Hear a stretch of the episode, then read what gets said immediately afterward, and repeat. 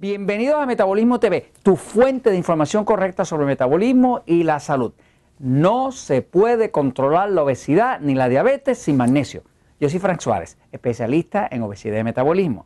Bueno, quiero hablarles de cómo es que se ha descubierto científicamente que es imposible controlar ni la obesidad, o sea, ni la gordura, ni tampoco la diabetes si falta magnesio.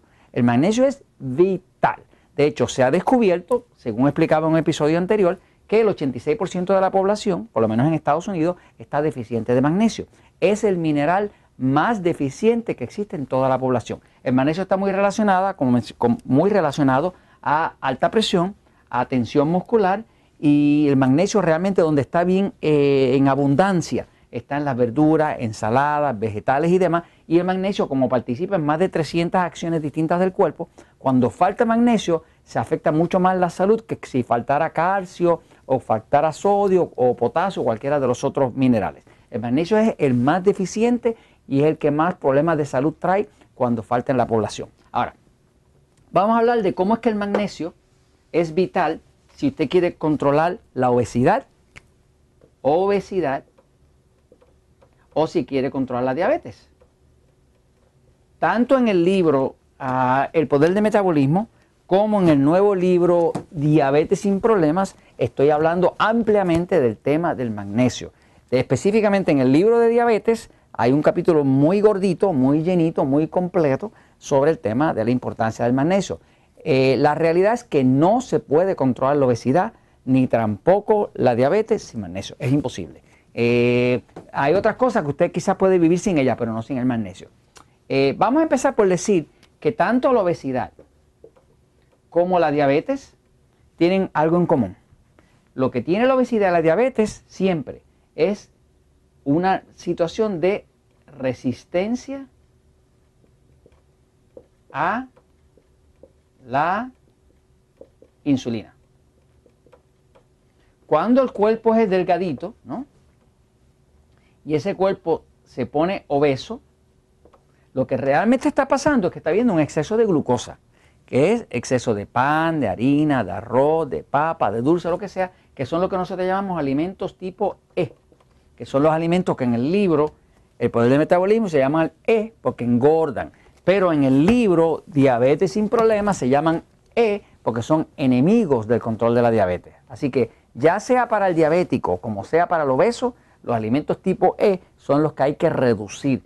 La dieta 3x1, ¿verdad? Es una dieta donde usted reduce a una cuarta parte de la totalidad de lo que usted va a comer, los E.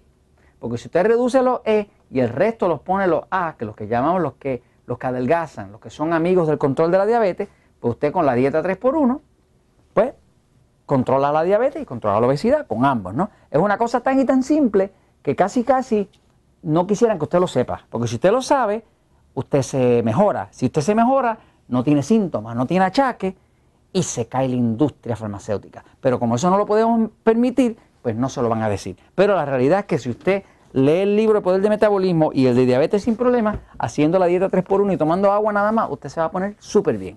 Este, no se lo diga a nadie. O mejor, dígaselo a alguien. Entonces, el tema es que lo que tiene en común la obesidad y la diabetes es la resistencia a la insulina. Eh, ahora, la resistencia a la insulina causa principalmente obesidad abdominal. Esa obesidad abdominal tiene muchísimo que ver con la falta de magnesio. ¿Por qué? Porque se ha descubierto que el magnesio lo utiliza el cuerpo, ¿verdad? El cuerpo, por aquí tiene el páncreas, por acá, ¿verdad? Tiene el páncreas.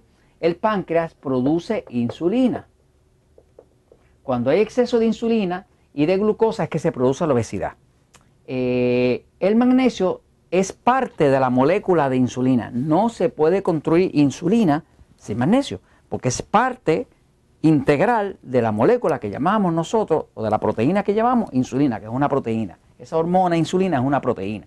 Entonces, sin magnesio no se puede fabricar. Por lo tanto, cuando una persona está deficiente de magnesio, su cuerpo o no fabrica suficiente insulina o fabrica una insulina defectuosa que no baja la glucosa y no le ayuda a adelgazar ni a controlar la diabetes. Ahora, lo otro que se descubrió es que el magnesio eh, contribuye, la falta de magnesio contribuye a que el cuerpo resista a la insulina. Cuando una célula recibe demasiado insulina, eso tiene como unos receptores, unas antenitas, ¿no? La célula, que es la que recibe la insulina. Cuando el cuerpo siente que hay demasiada insulina, demasiada, un exceso de insulina, el cuerpo se desregula. Desregula es que tumba las antenitas y ahora se hace inmune a la insulina. Es como que ya la ignora. Cuando hay exceso de ella, la ignora.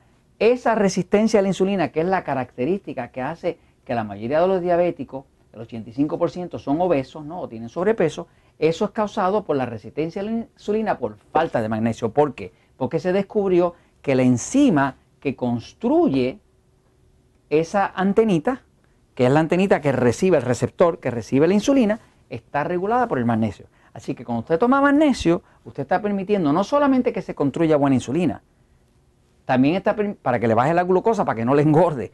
Usted está permitiendo también que esa insulina sea, pueda, pueda ser recibida y haga su propia función en la célula.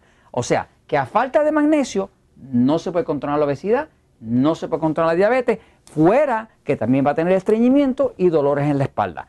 Y esto se los comento, pues, porque la verdad siempre triunfa.